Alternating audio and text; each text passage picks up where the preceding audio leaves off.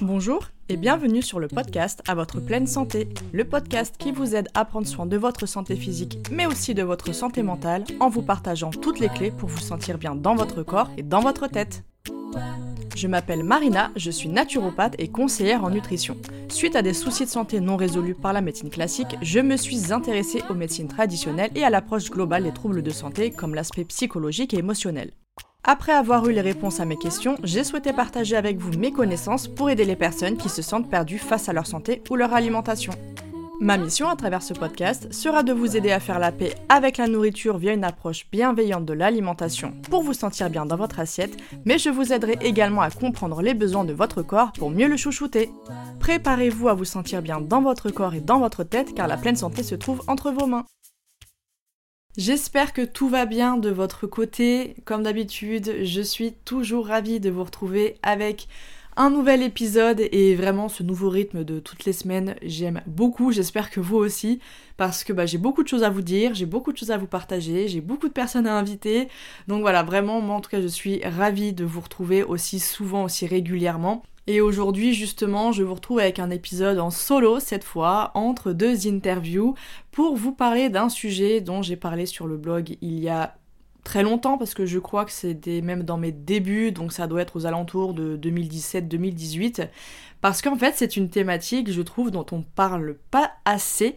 Quand on pense à manger sainement, en général, on fait attention donc à la qualité des produits que l'on va acheter, et c'est très bien, mais c'est vrai qu'un petit point que certaines personnes ont tendance à oublier, c'est le matériel qui va être utilisé pour cuisiner ces fameux aliments sains. Et ça, vous allez voir que ça va avoir aussi toute euh, son importance lorsqu'on veut justement faire attention au quotidien et éviter certains matériaux qui, justement, sur le long terme, peuvent être nocifs pour votre santé. Donc euh, voilà, c'était vraiment important pour moi de le faire.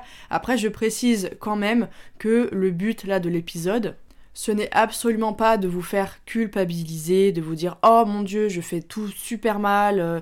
Non, pas du tout. C'est pour vous donner des informations, des clés, et petit à petit, lorsque vous le pourrez, ça sera de changer. Et idem, je ne vous encourage pas, je ne vous incite pas à aller jeter tout ce qu'il y a dans votre cuisine, euh, parce que déjà c'est un budget, donc ça c'est un fait, et en plus, voilà, vous allez vous retrouver sans rien, donc faites petit à petit. Moi c'est le conseil que j'ai toujours donné en consultation ou à travers mes programmes par exemple, c'est d'y aller progressivement, petit à petit.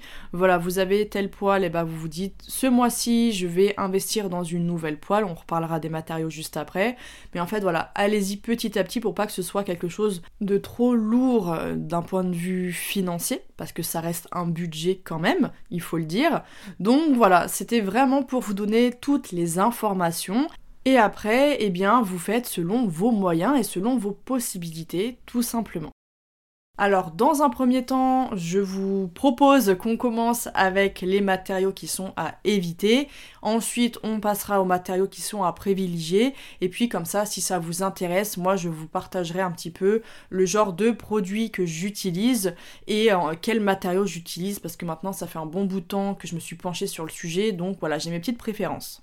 Alors déjà, partez du principe ou à partir du moment où c'est chauffé, d'accord ?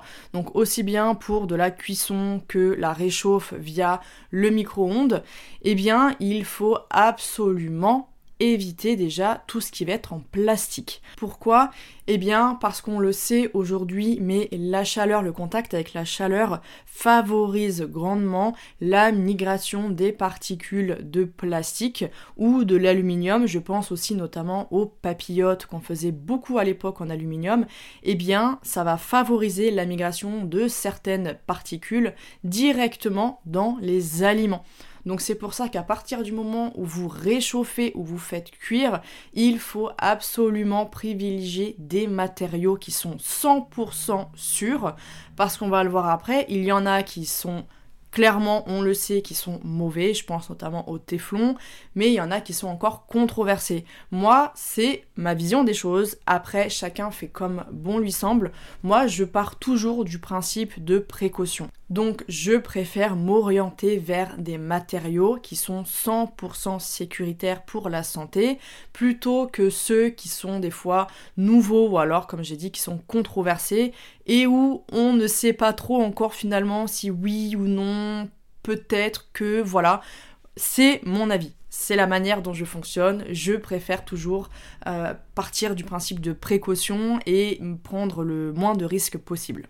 Et donc pour revenir à notre histoire de plastique, eh bien il faut savoir qu'il y a plusieurs styles de plastique, hein. Il y en a beaucoup qui existent, et donc ils sont répertoriés généralement avec des numéros qu'on peut voir directement sur le produit en question, et en fait il est recommandé d'éviter absolument les plastiques qui sont le plus potentiellement toxiques. Certains sont reconnus comme étant toxiques, d'autres où il y a un, encore un doute, donc le mieux ça serait d'éviter les plastiques numéro un, trois, cinq, six et sept. Voilà.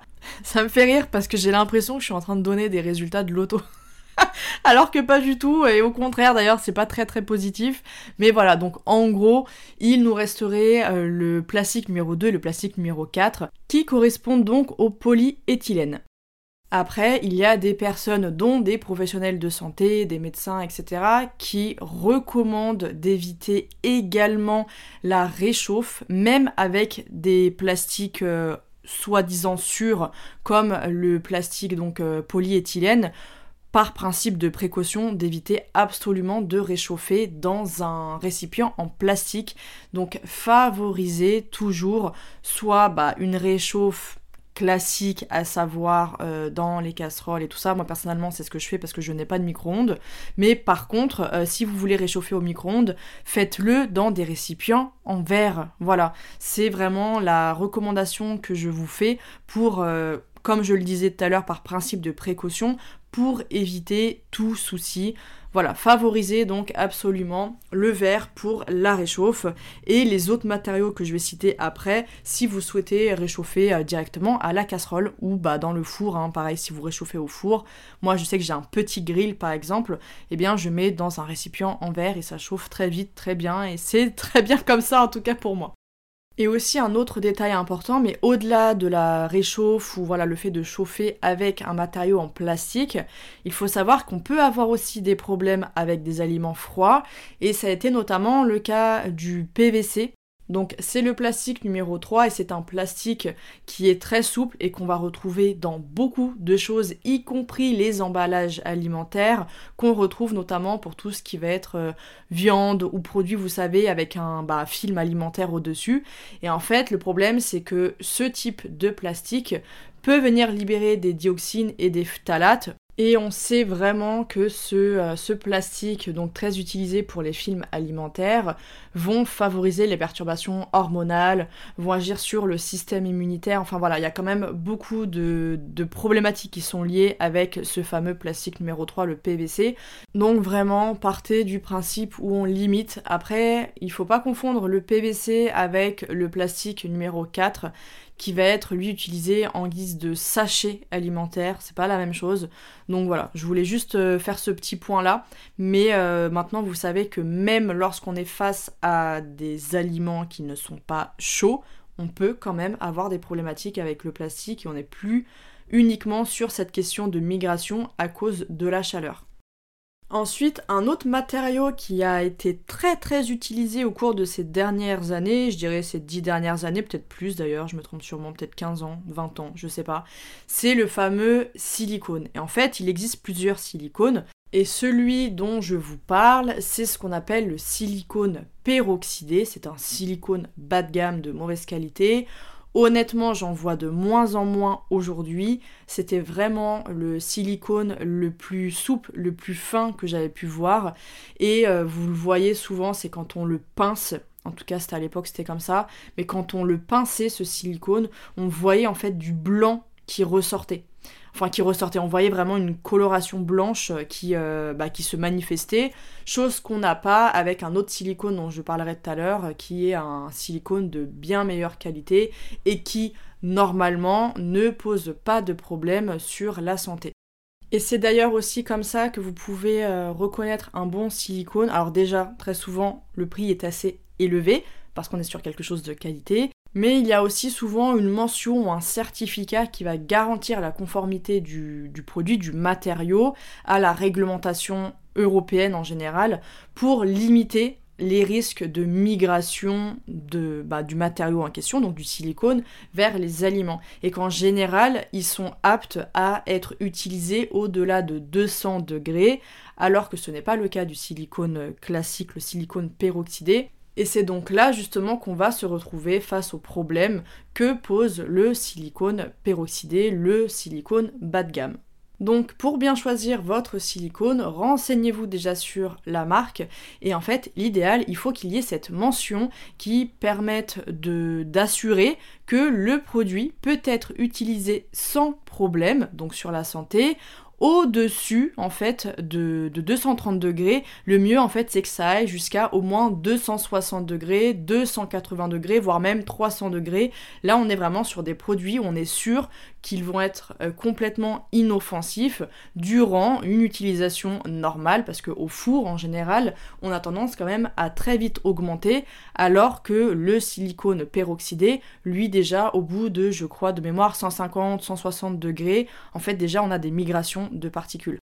Et aussi un très bon indicateur, c'est l'odeur. S'il y a une odeur qui se dégage lorsque vous cuisez avec quelque chose en silicone, c'est qu'il s'agit d'un silicone bas de gamme, car normalement le silicone platine, lui, ne sent absolument rien. Donc attention au silicone que vous choisissez, favorisez le silicone platine, du coup je vous le dis dès maintenant plutôt que d'attendre la deuxième partie, et évitez le fameux silicone peroxydé. Ensuite, on a également un autre matériau où il va falloir faire attention, c'est l'aluminium. Pour certaines personnes, ça peut être logique, pour d'autres moins, et donc je rappelle que l'aluminium n'est ni plus ni moins considéré comme un métaux lourds. Aujourd'hui d'ailleurs il y a eu des études, il faudra que je fasse un épisode sur le sujet, mais il y a... j'ai beaucoup de recherches à faire dessus, donc pour l'instant je me lance pas encore, mais je sais qu'il y a eu il y a pas très longtemps, c'était en deux mille vingt et un si je me trompe pas, les résultats de la recherche Esteban qui ont montré qu'en France on avait un très très gros problème de niveau élevé dans les organismes en fait de métaux lourds, et l'aluminium en fait partie malheureusement. L'aluminium a fait beaucoup parler de lui pour diverses raisons que je ne mentionnerai pas. Je vous laisse faire vos recherches parce qu'il y a énormément de choses sur le sujet, d'informations sur le sujet. Mais moi, ce qui m'intéresse là aujourd'hui, c'est l'aluminium utilisé dans la cuisson. Donc que ce soit par les fameuses papillotes, aujourd'hui on n'en voit quasiment plus, en tout cas j'espère, mais beaucoup utiliser le papier aluminium pour faire euh, des papillotes donc au four. Ça c'est absolument à éviter, comme je l'expliquais, la chaleur favorise la migration de particules vers les aliments et donc on permet comme ça de venir augmenter d'autant plus la teneur, la contamination en aluminium dans le corps, chose qu'on ne veut pas. On sait qu'il y a beaucoup d'effets toxiques de l'aluminium dans le corps. Par contre, euh, des choses où des fois on a tendance à oublier, et je pense, moi je sais que par exemple en Italie, il y a beaucoup de... Je pense à la cafetière italienne qu'on trouve beaucoup, qui est très souvent, en tout cas sur les marchés, en aluminium. On a aussi dans certains pays du Maghreb, il n'y a pas longtemps je suis partie au Maroc, et en fait dans les, euh, euh, dans les, les stands justement où on vendait euh, les fameuses théières, eh bien ces théières-là étaient en aluminium. Et le problème c'est qu'il y a beaucoup de personnes qui confondent l'acier inoxydable, qui est un très bon matériau, avec l'aluminium, parce que les deux ont cette couleur argentée. Et le problème, c'est que ce n'est absolument pas la même chose. L'aluminium, en plus, en général, a tendance à être quand même moins cher que l'acier inoxydable dix-huit dix, dont je reparlerai plus tard. Donc, il faut vraiment faire attention à ça. Il y a un moyen assez facile de repérer, en tout cas, moi, aujourd'hui, c'est vrai que je le repère très facilement, l'aluminium. C'est déjà un matériau qui est extrêmement léger. Quand vous soulevez, que ce soit une casserole en, en aluminium, une théière en aluminium, n'importe, c'est super léger. Et même généralement, on a tendance à avoir un, un fini qui va être très très fin, euh, comparé à une casserole par exemple, où ça va être un peu plus épais. Et ça, c'est quelque chose que j'ai remarqué, euh, moi avec ma grand-mère italienne, donc qui utilise beaucoup malheureusement des produits Enfin, ces casseroles, elles sont très très anciennes et elles sont en aluminium. Et en fait, j'ai toujours, euh, je me rappelle toujours de ça, elles sont très légères et elles sont très très fines. Tandis que moi, celle que j'ai à la maison, la grande casserole principale, elle est en acier inoxydable. Et c'est vrai qu'on le voit en fait que c'est beaucoup plus épais. Alors, on n'est pas sur quelque chose non plus de cinq centimètres de large, hein, je m'entends. Mais c'est vrai que ça se voit très facilement. Donc, euh, je vous invite à faire vraiment attention à ça. Et d'ailleurs, en général, quelque chose qui est en acier, quand vous achetez un produit, quand c'est en acier inoxydable, c'est un argument de vente parce qu'on est sur un, un matériau qui est d'une bonne qualité, qui est une qualité pure, et donc ça va être mis en avant. Donc forcément, ça sera écrit dessus, soit en anglais, soit en français, mais que ça sera de l'acier inoxydable. S'il n'y a rien dessus, s'il n'y a rien dessus et qu'on est sur quelque chose d'argenté qui pourrait un petit peu ressembler à de l'acier, mais au final, c'est pas écrit dessus, c'est très fortement de l'aluminium. Et un derni- une dernière chose qui me vient en tête, c'est que, après je me trompe peut-être, là c'est vraiment purement expérience de par tout ce que j'ai pu voir justement euh, de ce côté-là, c'est que j'ai l'impression que le matériau de l'aluminium, quand il est utilisé justement en ustensiles type euh, théière, casserole et tout ça, cafetière et tout, il a tendance à être mat. Vraiment très très mat. Tandis que l'acier inoxydable, sauf s'il est brossé, évidemment, notamment moi je pense à ma casserole, à l'intérieur l'acier inoxydable il est brossé, mais l'extérieur il est brillant. On est vraiment sur un matériau brillant. Je ne pense pas, en tout cas je n'ai jamais vu, j'essaye de réfléchir, mais je ne pense pas avoir déjà vu un ustensile en aluminium avoir une telle brillance, en dehors du fameux papier, euh, papier aluminium. Mais sinon, dès que c'est utilisé en tant qu'ustensile, je le vois toujours bah, assez mat en fait. Donc ça peut être aussi une manière de vous, euh, de vous faire voir justement que c'est de l'aluminium et non pas de l'acier inoxydable. Donc voilà, c'était euh, le, le troisième point sur lequel il faut quand même faire assez attention. On va continuer avec notre quatrième matériau.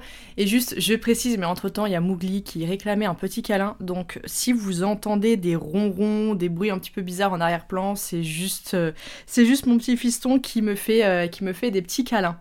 Voilà. Euh, bon, alors le quatrième matériau dont je voulais vous parler, c'est le célèbre téflon. Je pense que vous connaissez, même si vous ne connaissez pas le nom, vous savez, c'est le fameux anti-adhésif noir, très célèbre chez certaines marques.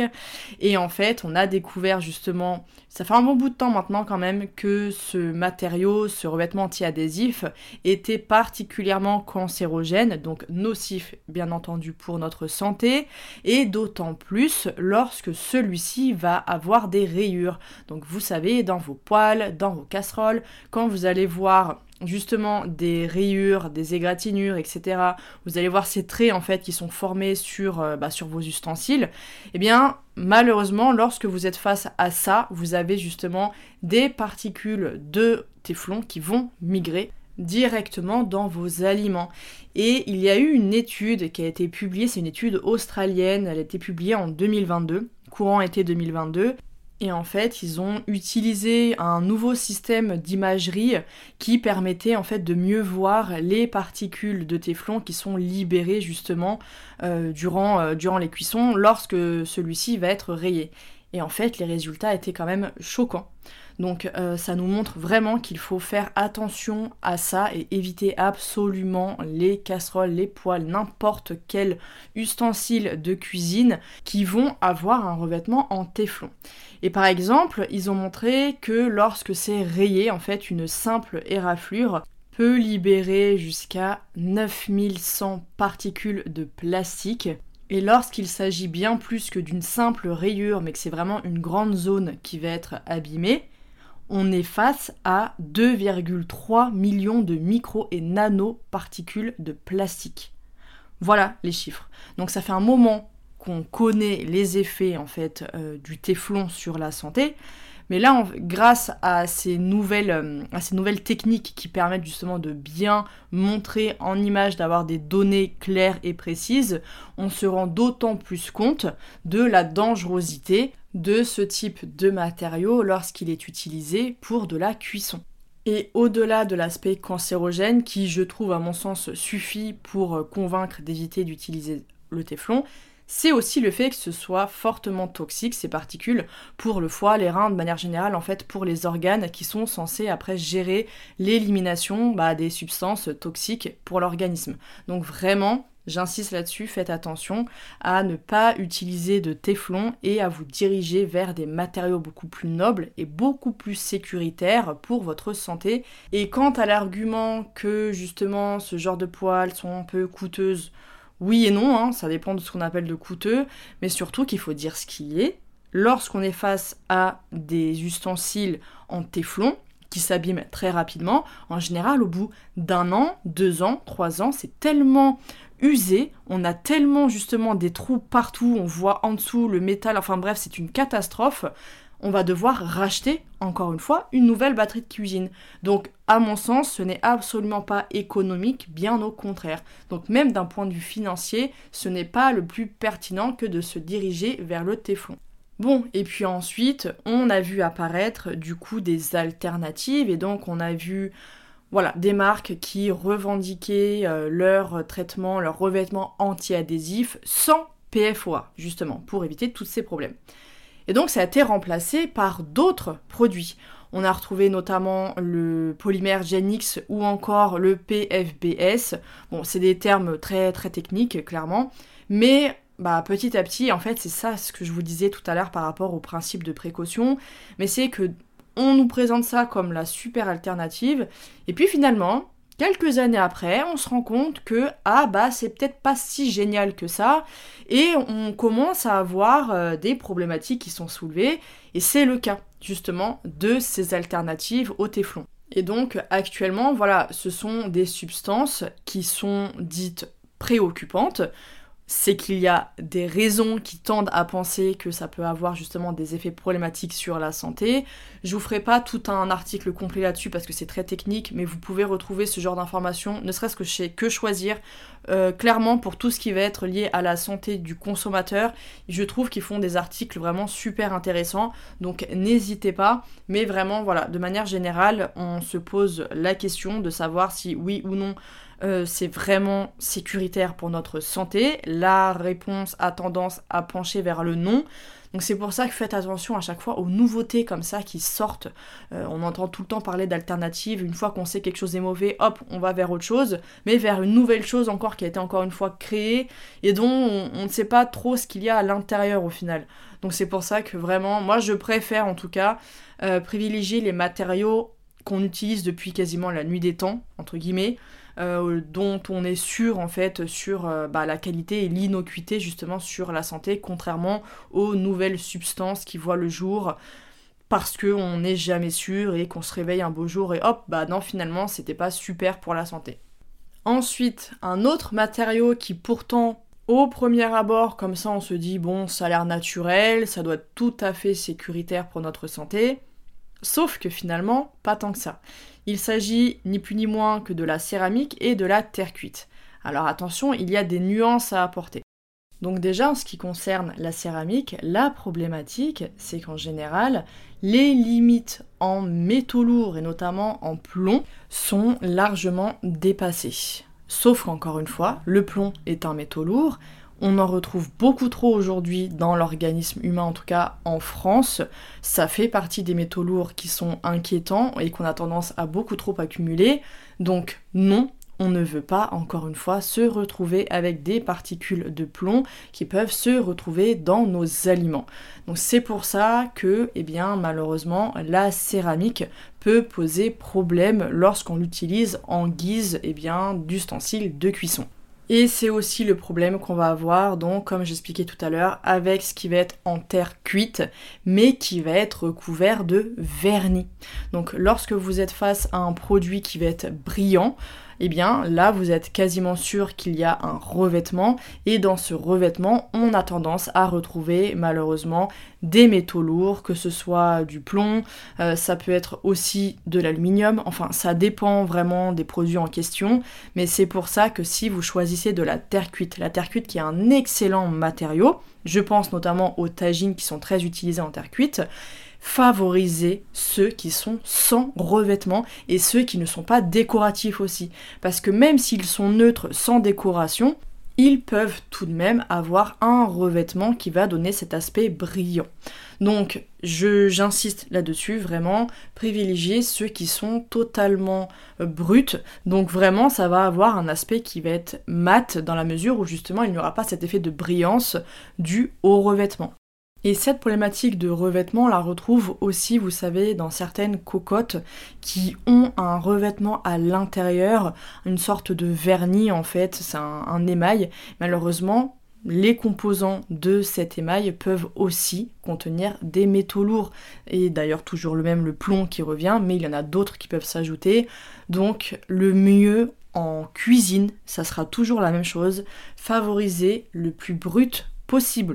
Et en parlant de ça, il y a aussi, vous savez, euh, pour tout ce qui va être spatule. Donc spatule, on a déjà parlé du silicone, maintenant vous savez. Moi personnellement, j'utilise toujours des spatules, soit en bois, soit en inox. C'est la base, à part une, mar- une maryse que je vais avoir pour racler justement les fonds quand je fais des gâteaux ou tout ça. Là, j'utilise une maryse en silicone platine. Mais c'est vrai que, euh, et ça je l'ai justement découvert sur, le, sur l'article de Que Choisir, euh, je ne connaissais pas du tout ce matériau-là. En fait, c'est les matériaux en nylon, et apparemment c'est ceux qui ont une couleur noire, et euh, en fait il s'agit de polyamide. Et le problème, c'est que ce composant va relâcher eh bien diverses substances qui sont reconnues comme étant très nocives pour la santé, et que même à des températures assez basses comme soixante-dix degrés, on a eu justement des relargages de ces substances dans la nourriture. Donc pour tout ce qui est spatule, vraiment on fait du simple, efficace, le bois ou acier inoxydable, ou quand vraiment il faut ce petit côté souple, eh bien penchez-vous sur le silicone platine. Maintenant, pour finir cette première partie sur les substances à éviter, je voulais aussi préciser quelque chose. C'est tous les matériaux qu'on voit apparaître maintenant qui tendent à remplacer le plastique avec des éléments végétaux comme le bambou. Euh, y a plein de choses qui sont utilisées.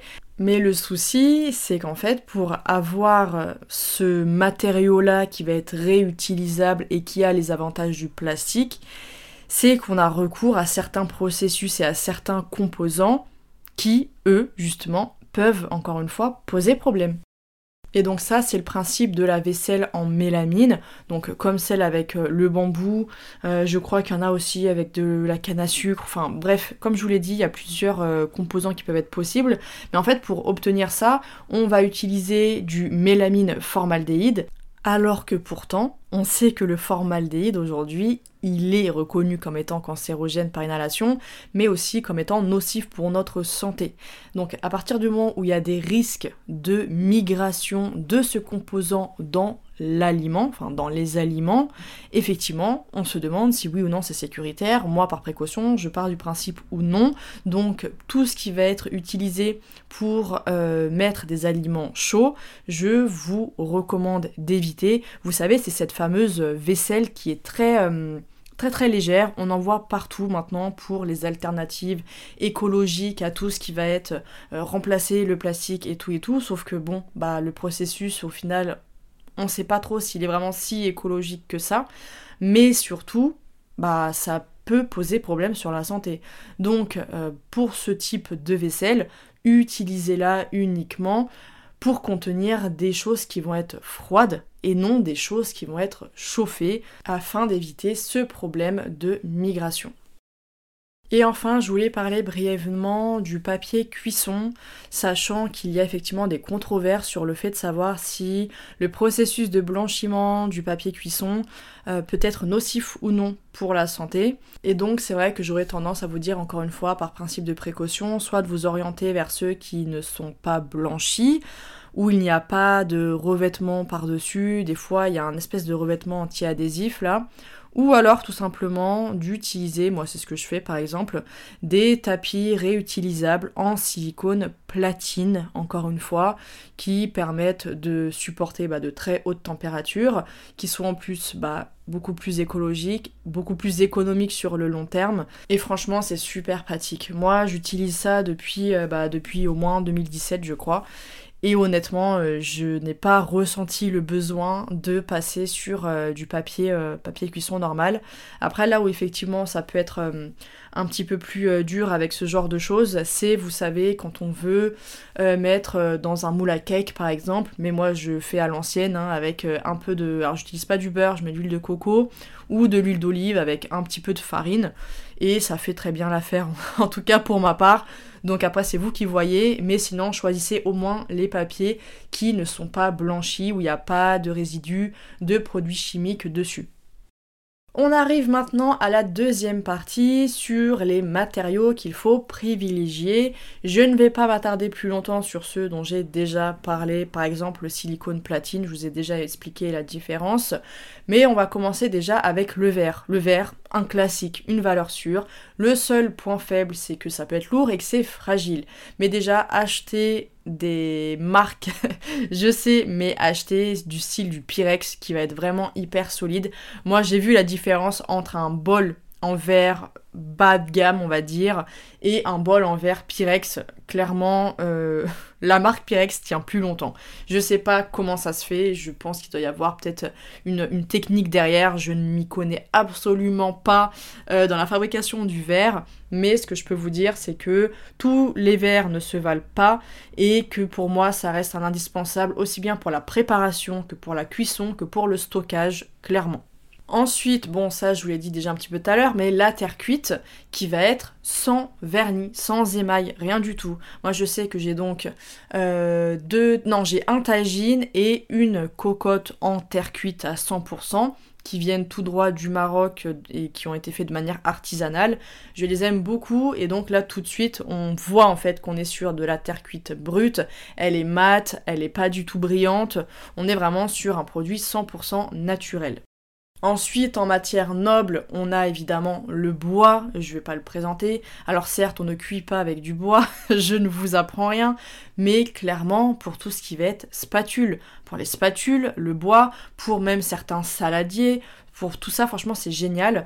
Et d'ailleurs, le bambou, lorsqu'il est utilisé en, en bambou à cent pour cent, je pense notamment au panier vapeur en bambou, ça peut être une très bonne alternative lorsqu'on n'a peut-être pas les moyens de s'acheter un gros cuiseur vapeur. Moi, pendant très longtemps, je faisais avec un petit panier bambou qu'on trouve euh, peut-être aux alentours de dix euros, il y a plusieurs tailles, euh, on peut même avoir plusieurs étages, ça c'est super pratique, et c'est cent pour cent bambou en fait, donc c'est vraiment nickel en termes de composition, il y a juste à le mettre sur sa petite casserole d'eau bouillante, et on est bon, on fait cuire euh, nos aliments à la vapeur facilement. Donc voilà, là je parle vraiment du bambou à cent pour cent. Et après, en ce qui concerne bien entendu les spatules, plus vous allez vous orienter vers un bois qualitatif. Un bois qui est très réputé pour, euh, pour ce genre d'ustensile, c'est l'olivier hein, qu'on voit quand même beaucoup, on voit beaucoup les spatules, les cuillères, les couverts et tout en, en bois d'olivier. C'est un bois qui est très résistant, mais c'est pareil, en fonction de la qualité du bois que vous allez acheter, vous allez avoir quelque chose qui va tenir longtemps ou quelque chose qui va vite se tacher, qui va vite euh, se, se fendre ou se casser. Encore une fois, ça dépendra euh, de la qualité du produit que vous allez choisir. Mais dans tous les cas, on est sur quand même une matière qui va être sécuritaire pour votre santé.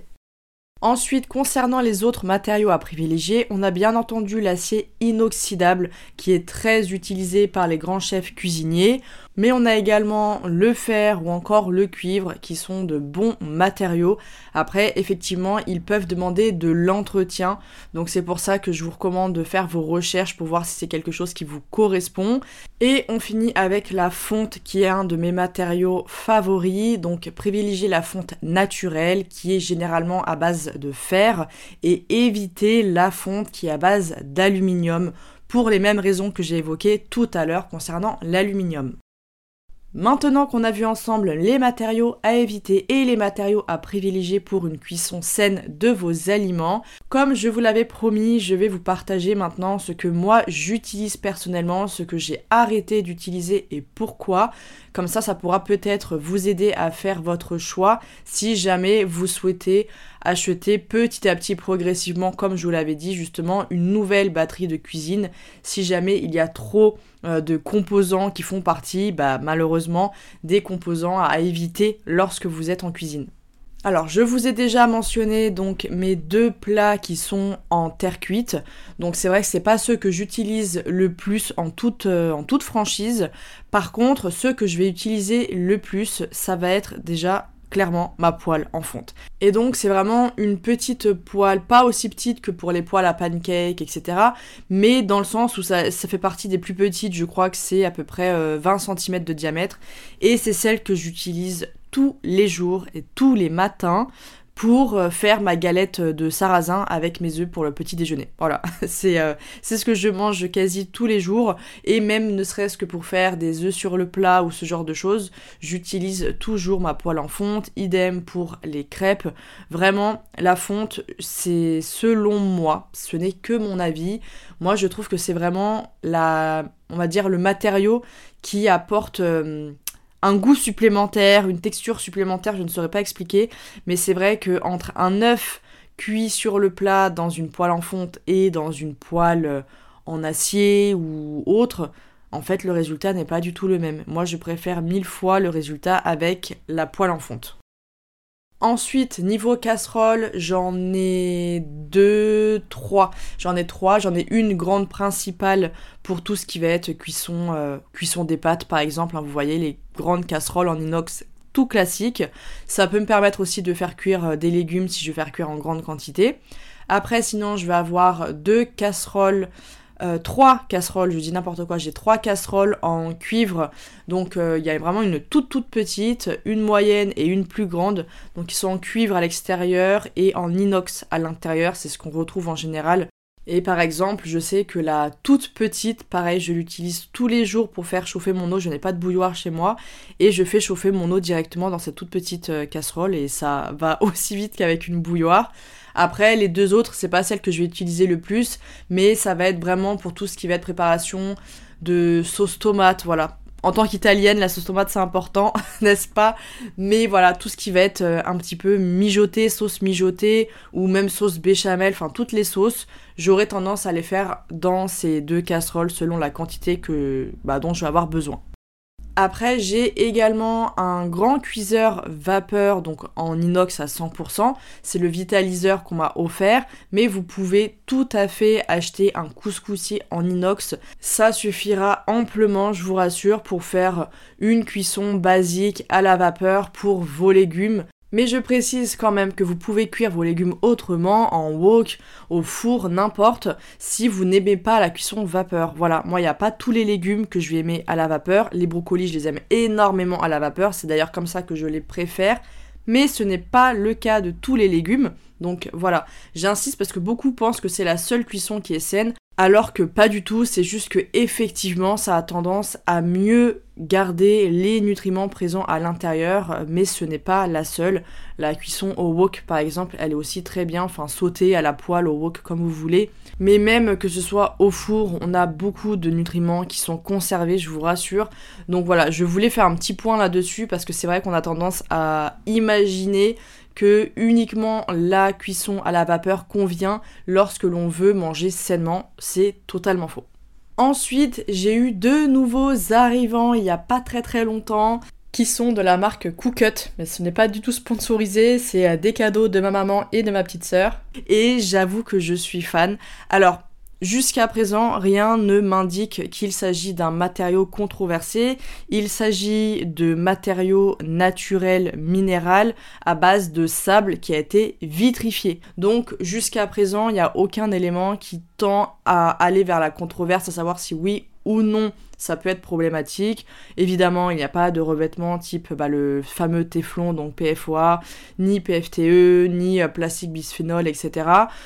Bon, voilà, moi c'est mon avis, je vous le dis, j'ai testé, donc j'ai testé, enfin j'ai la cocotte et j'ai la grande sauteuse, et j'avoue que j'en suis fan, je les ai utilisées pas mal de fois, surtout pour les grosses quantités, quand je veux faire euh, bah, pas mal de repas pour la semaine et être tranquille, ou quand je veux faire des grands mijotés, des grosses soupes, ou un grand dalle de lentilles corail par exemple, dès que je veux utiliser des grandes quantités dans la cocotte ou alors faire une grosse poêlée de légumes, notamment dans la sauteuse.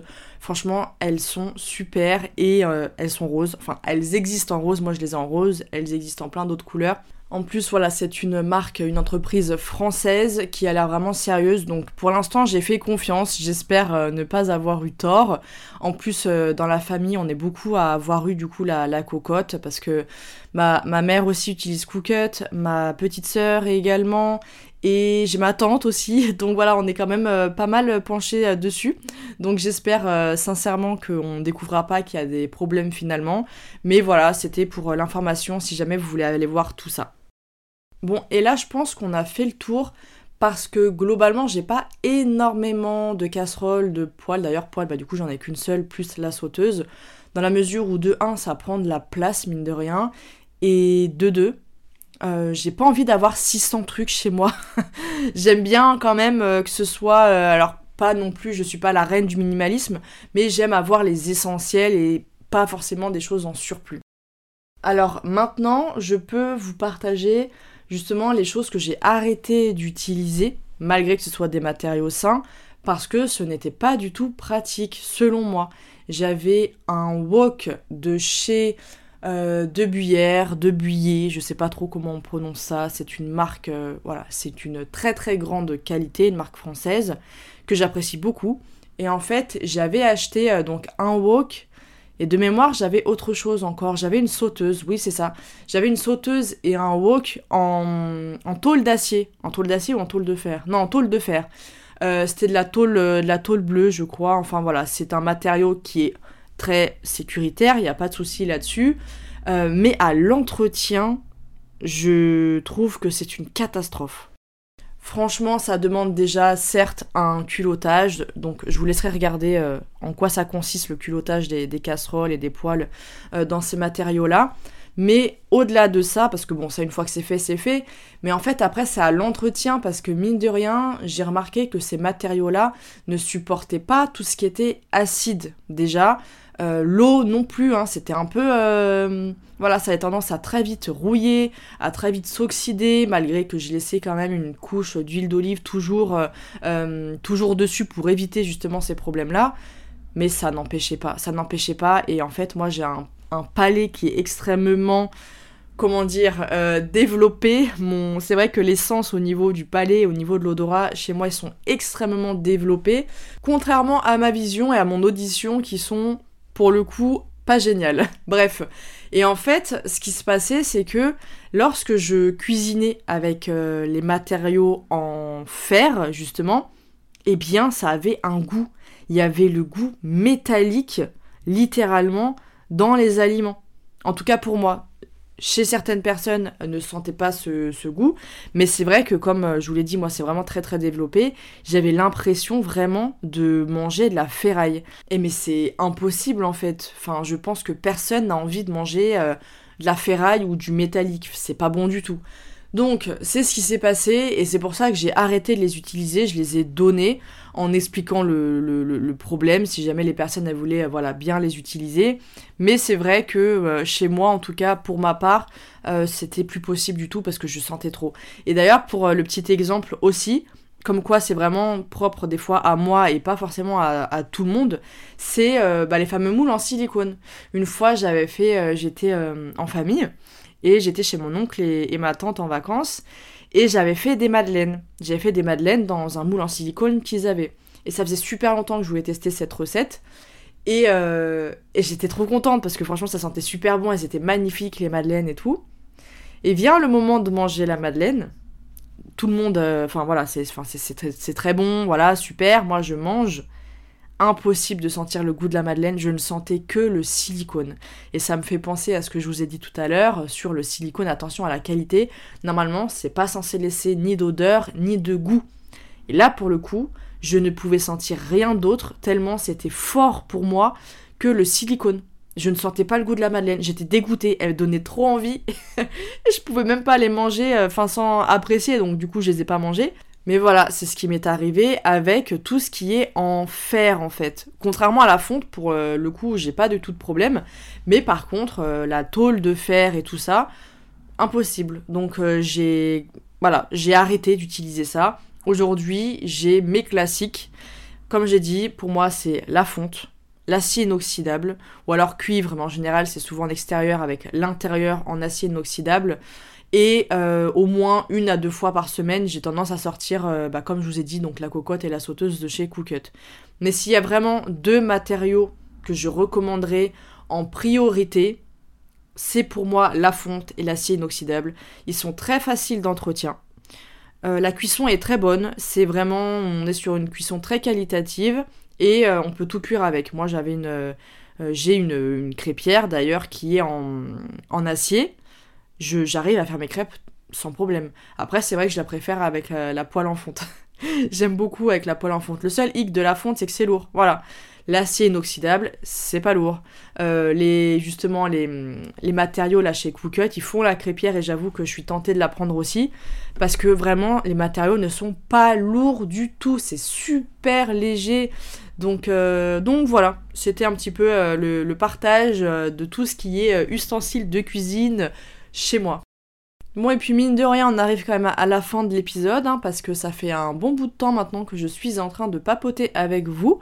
Alors, je voulais juste vous faire un petit récap de fin, si jamais vous en avez besoin, des matériaux à privilégier et des matériaux à éviter.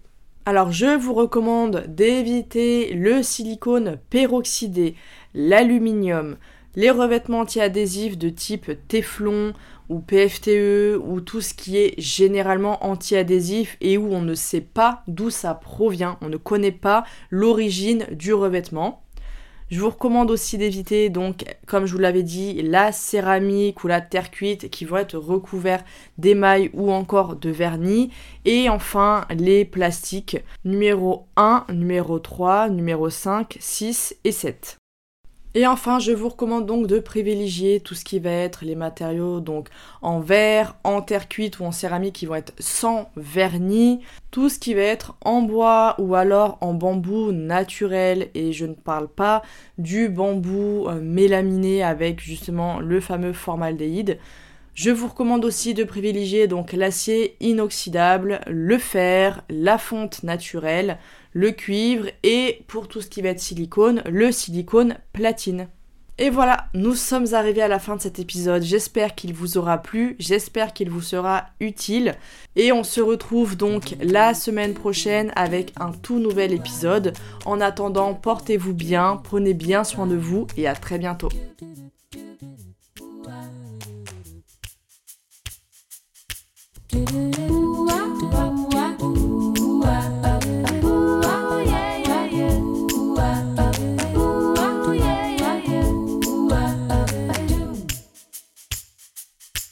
Do do do do.